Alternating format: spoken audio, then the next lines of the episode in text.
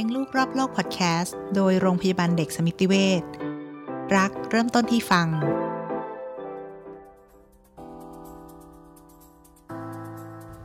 สวัสดีค่ะ คุณอยู่กับคิมเภสัชกรหญิงหันษามหามงคล ในรายการเลี้ยงลูกรอบโลกพอดแคสต์โดยโรงพยาบาลเด็กสมิติเวชค่ะ เป็นยังไงกันบ้างคะ ครอบครัวที่มีลูกๆที่ยังไม่ปิดเทอม เรียนออนไลน์กันมาสักระยะหนึ่งแล้ว คุณพ่อคุณแม่รู้สึกว่าประสบความสำเร็จกับการ ดูแลลูกให้เรียนอยู่ที่บ้าน หรือการเปลี่ยนบ้านไปโรงเรียนไหมคะ ถ้ายังรู้สึกว่าไม่ค่อยลงตัว แต่ก็ไม่รู้จะทำยังไงให้ดีกว่านี้ หรือว่าจะปรับอะไรตรงไหนดีนะคะคิมมีเคล็ดลับ ซึ่งเป็นคำแนะนำจากแพทย์หญิงดวงรัตน์วังเกล็ดแก้ว กุมารแพทย์ด้านจิตวิทยาเด็ก โรงพยาบาลเด็กสมิติเวชศรีนครินมาเล่าให้ฟังค่ะ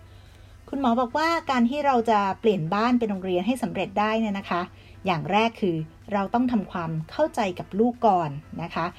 ว่าการที่เราอยู่บ้านช่วงนี้ แล้วเราต้องเรียนจากที่บ้านเนี่ยค่ะ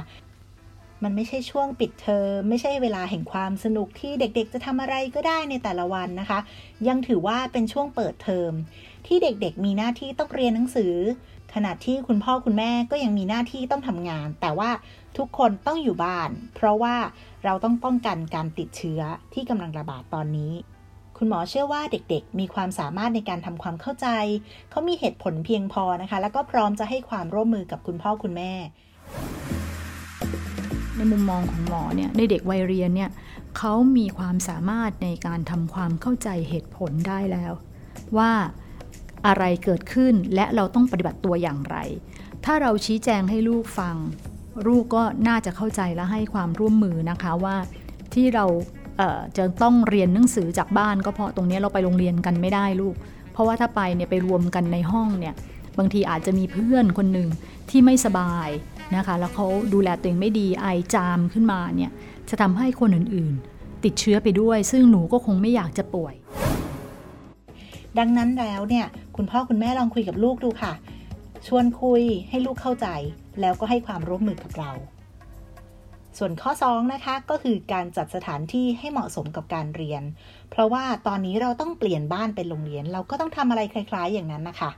ดีที่สุดก็คือพ่อแม่ลูกควรจะอยู่ในแอเรียเดียวกันนะคะ จัดพื้นที่เลยค่ะ มุมใครมุมมัน แล้วก็ต้องเป็นพื้นที่เหมาะกับการทำงานจริง ๆนะคะ ดังนั้นถ้ามีของเล่นก็เก็บของเล่นไปไว้ที่อื่นก่อน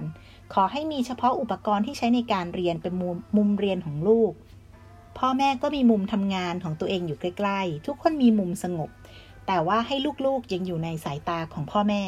แล้วพ่อแม่เองก็อยู่ในสายตาของลูกด้วย เพราะว่าถ้าเกิดลูกเขาเกิดต้องต้องการความช่วยเหลือนะคะ เขาก็สามารถเรียกเราได้ตลอดเวลา หรือว่าจริงๆแล้วเนี่ยลูกก็ยังมีความรู้สึกเชื่อมโยงกับพ่อแม่ว่า เออนะ พ่อแม่ยังดูแลเราอยู่ ถ้าหากว่าลูกเนี่ยคิดถึงเรานึกถึงเราอยากจะดูว่าพ่อแม่เป็นยังไงมั่งทำอะไรอยู่เขาก็สามารถจะมองเห็นเราได้ ซึ่งตรงนี้หมอกับมองว่าเป็นสิ่งที่ดีนะคะ เพราะว่าถึงแม้ว่าเราจะสร้างระยะห่างทางสังคมในบ้านก็ตามเนี่ยเราก็ไม่ได้อยากจะตัดความเชื่อมโยงทางด้านความรู้สึกหรือว่าการที่ให้เด็กรู้ว่าพ่อแม่ก็ยังอยู่ตรงนี้นะคะมันไม่ใช่หมายถึงว่าการตัดขาดการติดต่อกันไปเลยทั้งหมดตรงนั้นจะจะทำให้เด็กแบบรู้สึกโดดเดี่ยว แต่ถ้าบ้านไหนมีห้องส่วนตัวของเด็กอาจจะเป็นห้องนอนส่วนตัวของลูก จะจัดอุปกรณ์การเรียนจัดโต๊ะเรียนไว้ในห้องนอนได้ไหม หรือเดิมมีอยู่แล้วจะให้เขานั่งเรียนในห้องได้ไหม คุณหมอบอกว่าได้นะคะ แต่ว่าเราไม่ควรจะให้ลูกล็อกห้องค่ะ เพราะว่าเราควรจะรู้ว่าลูกทำอะไรอยู่ ลูกควรจะใช้สื่อที่เหมาะสมแบบนี้พ่อแม่ต้องสามารถเข้าไปดูได้ตลอดเวลาว่า ลูกใช้สื่อ อะไรที่มันไม่เหมาะสมหรือเปล่าอะไรอย่างนี้นะคะ หรือว่าเรื่องการเรียนพ่อแม่จะได้เข้าไปดูได้ไปช่วยเหลือได้ด้วย เรื่องที่ 3 เป็นเรื่องการจัดตารางกิจวัตรประจำวัน เราควรจะจัดตารางกิจวัตรประจำวันที่ชัดเจนนะคะ แล้วเขียนใส่กระดาษเลยค่ะทำความตกลงกับสมาชิกในครอบครัวว่าโอเค เห็นด้วยนะ ทุกคนตกลงตามนี้นะ แล้วแปะกระดาษแผ่นนั้นนะไว้เนี่ยให้ชัดเจนนะคะ อาจจะไว้ถ้าเป็นขิมคิวคงไว้ ที่ตู้เย็นหรือเปล่า ไว้ที่ประตูตู้เย็นหรือว่าไว้กลางบ้านในห้องนั่งเล่นมีตรงไหนที่แปะได้แปะไป แล้วทุกคนต้องรับรู้หน้าที่ของตัวเอง คุณหมอถึงขนาดยกตัวอย่างเป็นช่วงเวลาเลยว่า9โมงถึง 10โมงทำอะไร 10โมงถึงเที่ยงทำอะไรนะคะ โดยที่เน้นว่าทุกคนอย่าลืมนะ ตัวเองมีหน้าที่ 1 มีหน้าที่เรียน 2 มีหน้าที่ดูแล งานบ้านร่วมกันนะคะ อย่างเช่น เก็บเตียงของตัวเอง ช่วยเอาเสื้อผ้าไปซัก กินข้าวแล้วเก็บข้าวที่ตัวเองกินช่วยล้างจานเก็บจานอะไรแบบนี้ เพราะว่าการทำอะไรร่วมกันรับผิดชอบงานบ้านร่วมกันเนี่ยค่ะเป็นการเสริมสร้างการเรียนรู้ให้กับลูก ให้ลูกรู้สึกว่าตัวเองเป็นส่วนหนึ่งของครอบครัว แล้วก็เป็นการฝึกวินัยของลูกไปด้วย เราไปฟังกันว่าคุณหมอแนะนำเรื่องนี้ไว้ยังไงค่ะ ตารางเนี่ยหมอยกตัวอย่างง่ายๆนะอย่างเช่น ตอน9โมงเป็นช่วงเวลาที่ตื่นนอนนะคะ แต่งตัวทานอาหารเช้า มีการจัดเตียงอะไรของเขาเนี่ยทุกคนต้องทำนะคะเพื่อเป็นการรับผิดชอบหน้าที่ของตัวเอง พอ9โมงถึง 10โมงอาจจะเป็นช่วงเวลาซึ่งเราก็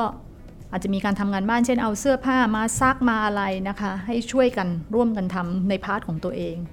พอ 10โมงถึงเที่ยงนะคะสัก2ชั่วโมง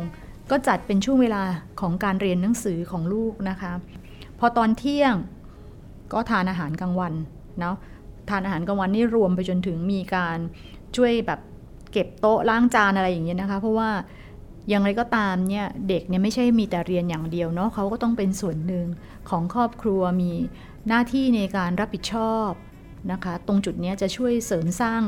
ความรู้สึกเป็นส่วนหนึ่งของของครอบครัวให้กับเด็กนะคะ สอนเด็ก ตรงสิ่งเหล่านี้ก็เป็นเรื่องของการฝึกวินัย พอบ่ายโมงถึงบ่ายสามเนี่ยก็อาจจะจัดเป็นช่วงเวลาซึ่งทำอะไรเงียบๆทำกิจกรรมเงียบๆอย่างเช่น การอ่านหนังสือ การวาดรูป ระบายสีนั่งทำนั่งนั่งต่อตัวต่อหรืออะไรก็ตามแต่ ช่วงเวลาที่เด็กทำอะไรเงียบๆนี้นะคะ ก็เป็นโอกาสที่คุณพ่อคุณแม่ได้ไปทำงานของตัวเอง บ่ายสามถึงห้าโมงเย็น อาจจะเป็นจัดเป็นช่วงเวลาของการเรียนทางวิชาการอีกครั้งหนึ่งนะคะ ก็ซ้ำเช่นแล้วแต่บทเรียนนะว่าจะเป็นยังไงบ้างนะคะ ที่คุณครูเขาให้มา พอช่วงเย็นนะคะก็ทานอาหารทานอาหารเย็นเนาะหกโมงเย็นถึงทุ่มหนึ่งอะไรเงี้ยทานอาหารเย็นหลังจากนั้นพอทุ่มหนึ่งไปจนถึงสามทุ่มเนี่ยก็จัดเป็นช่วงเวลาซึ่งเด็กก็ต้องอาบน้ำพออาบน้ำแล้วเนี่ยก็ต้องเตรียมตัวนอน ช่วงนี้อาจจะเป็นช่วงเวลาอิสระ เช่น เด็กขออนุญาตเล่น เกมมือถือได้ไหมหมอว่าก็อาจจะให้ได้ อย่างเช่น ในเด็กประถมก็ให้เวลาเขาประมาณสักหนึ่งชั่วโมงเนาะเวลาหน้าจอเข้านอนตอนสามทุ่ม ก็ทำวนแบบนี้ไป